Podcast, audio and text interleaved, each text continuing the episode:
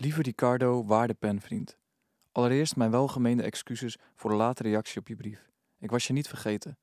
Hoewel die hele coronasituatie aanvankelijk nog zorgde voor zeeën van tijd en dagen die zich lang en leeg voor mij uitstrekten, werden langzaam maar zeker die dagen steeds voller en lijkt het leven zich weer in volle vaart langs mij heen te trekken, terwijl ik er hopeloos achteraan probeer te rennen met mijn zoon op mijn schouders, mijn vrouw die mijn hand vasthoudt en een hoofd vol met plannen voor een zorgeloze toekomst.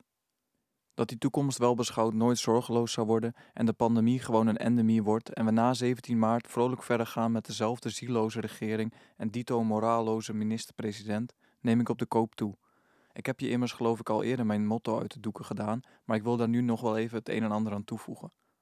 Uiteindelijk verandert er niks, maar dat maakt niet uit zolang we maar met mooie weer op terrassen kunnen gaan zitten, elkaar kunnen omhelzen en optredens gewoon weer doorgaan. Van de week was ik jarig en dacht ik terug aan een jaar geleden. Ter viering van mijn verjaardag gingen we toen naar het concertgebouw, naar Mozart's Requiem. Ik realiseerde me ineens dat dit concert het laatste echte concert was wat ik heb gezien. De zaal was vol en er heerste die heerlijke zoete spanning van verwachting en verlangen naar de muziek. Wat ik het meest mis van de dingen die ik nu niet kunnen, gaat per week een beetje heen en weer. Hoe zit dat bij jou?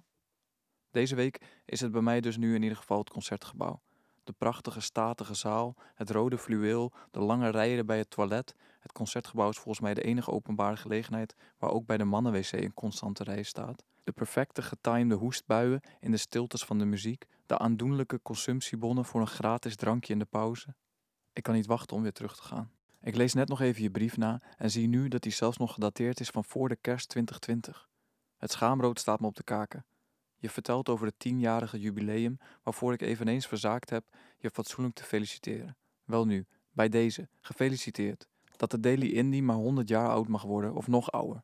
Het doet me deugd om te lezen dat het goed met je gaat. Je hebt er toch maar een mooie draai aan weten te geven en je hoofd boven water weten te houden. Je baantje bij de boekhandel klinkt te gek. Ik heb in een ver verleden in Sneek ook een tijdje bij een boekhandel gewerkt en bewaar zeer warme herinneringen aan die tijd omdat er nooit echt een release show is geweest of überhaupt een optreden sinds mijn plaat uit is, ben ik uit pure verveling en natuurlijk onder dwang van goddelijke inspiratie al ver gevorderd met een nieuw album.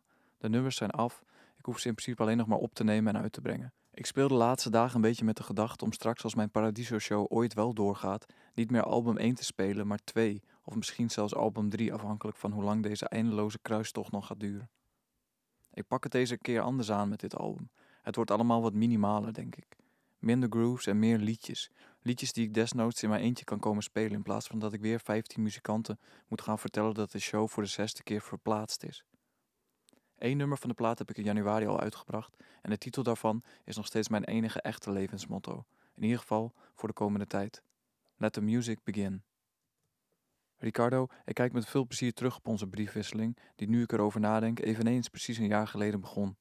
Het doet me deugd te horen hoe het met je gaat en wat je bezighoudt. Bovendien voelt het goed je gedachten soms even de vrije loop te laten gaan. Maar eerlijk is eerlijk, ik vind het ook moeilijk om tijd vrij te maken, rustig te gaan zitten en te schrijven. Vaak pak ik dan toch eerder de gitaar en probeer ik een liedje te maken. Maar we hebben elkaar nog genoeg te vertellen volgens mij. Zo zijn er nog helemaal geen boeken besproken in deze brief. Moet je nagaan. Ik lees nu Biesheuvel trouwens. Echt geweldig. Maar goed, het virus is inmiddels ook doorontwikkeld en gemuteerd en niet meer wat het was in maart 2020. Dus misschien kunnen wij ook eens gaan nadenken over een andere, gemuteerde, moderne vorm van communicatie. Ik hoor graag van je. Voor nu een lieve groet, je penvriend Lars.